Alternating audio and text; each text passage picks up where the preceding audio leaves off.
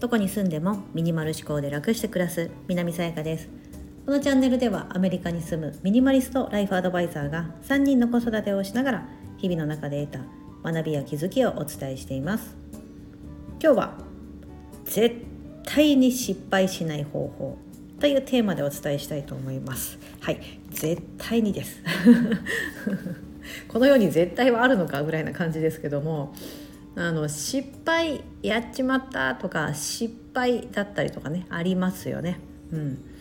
それをしないようにするためにです。でまあ、これは何かというとそのなんか日頃の日常のことというよりも何かやりたいことに取り組んでいるとか、うん、なりたい自分になりたいとか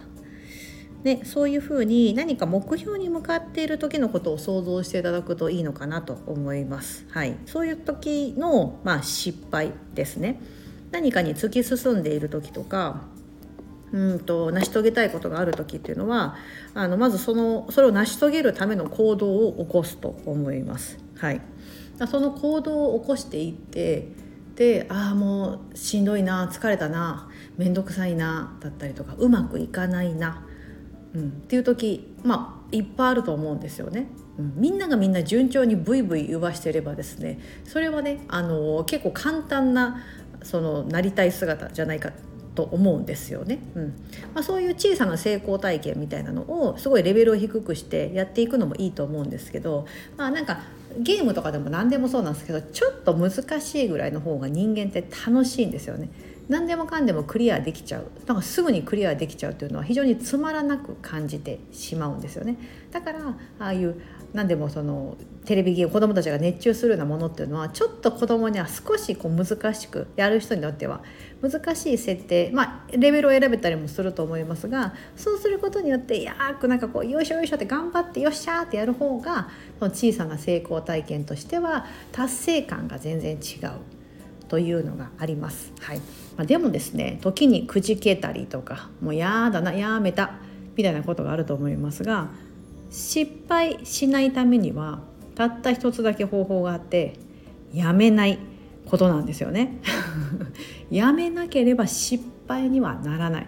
続けていけばもうどんなになんかあの転がってても寝転びながらでもとにかくそのことを続けていけば細々とでも続けていけばそれは失敗にはならないと。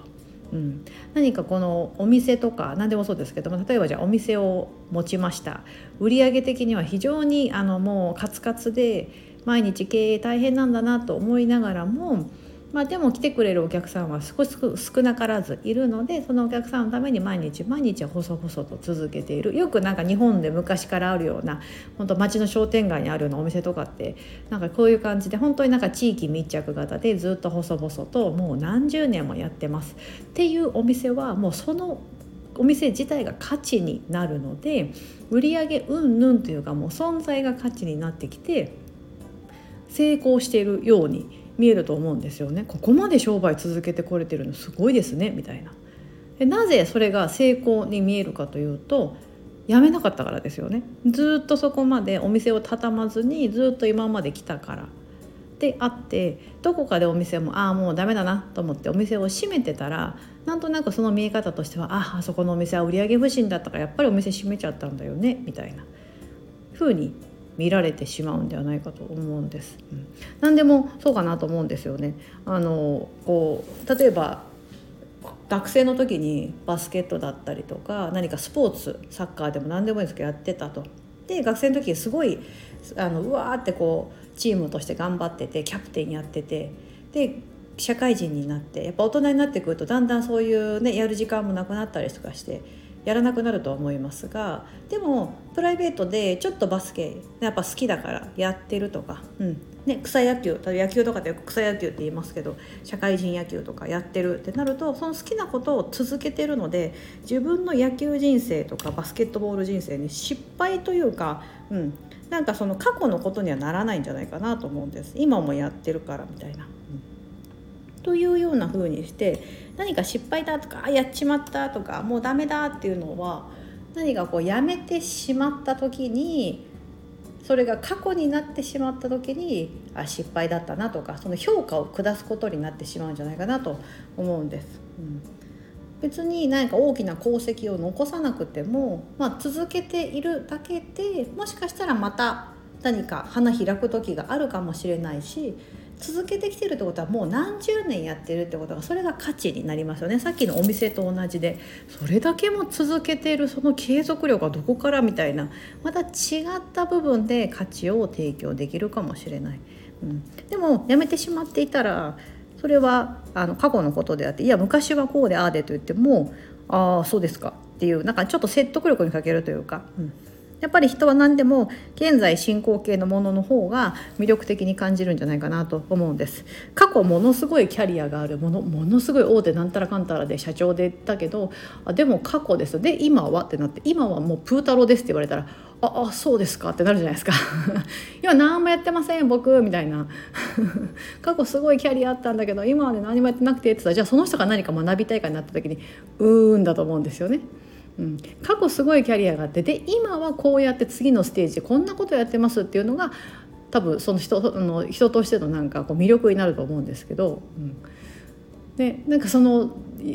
過去の功績、うん、ではなくて今だと思うので。なんかそういうふうにしてこう何かを失敗だとか、うん、ダメだなってなる時って結局やめてしまった時なのかなってふと思ってしまって少なからずそのどんな反応が来なくてもなんか細々と続けていこうかなとか、うん、ちょっとでも聞いてくれてる人がいるんだ。多分スタンド FM とかもそうですけどいるんだったら配信しようかなとか、うん、誰かの力になってるんだったらちょっと続けてみようかな。うん。まあ、本当に本当にこうダメになったらやめてもいいと思うんですが、うん、そしたらなんか次のステージでなんか違うことをじゃあ今度はこうそそれをやめることによってこっちにしましたみたいな、うん、というような形でやっていけるといいんではないかと思うんです。はい。まあ、どの継続ね継続すること、うん、というのはなんか何でもそうだと思うんですけどなんかその完璧を目指さずにですねちょっとずつでも進んでいくというようなことが、まあ、最近大事だなというふうに私自身も身をもって感じていたりします。うん。まあ、ただただずるずるとやっていくだけではダメなんですけどでもそうやってやっていくことによって何かこう新しい、ね、あのことが舞い込んできたりとかすることもありますので、うん、でもやってなかったらね終わってしまってると声もかけれないと思うので、はい、そういったことを今日はちょっとお伝えしてみたかったのであります。はい、テーマとしては絶対に失敗しないコツ？というようなテーマでお伝えしていました。ここまでお聞きいただき本当にありがとうございます。今日が皆様にとって素敵な一日になりますように。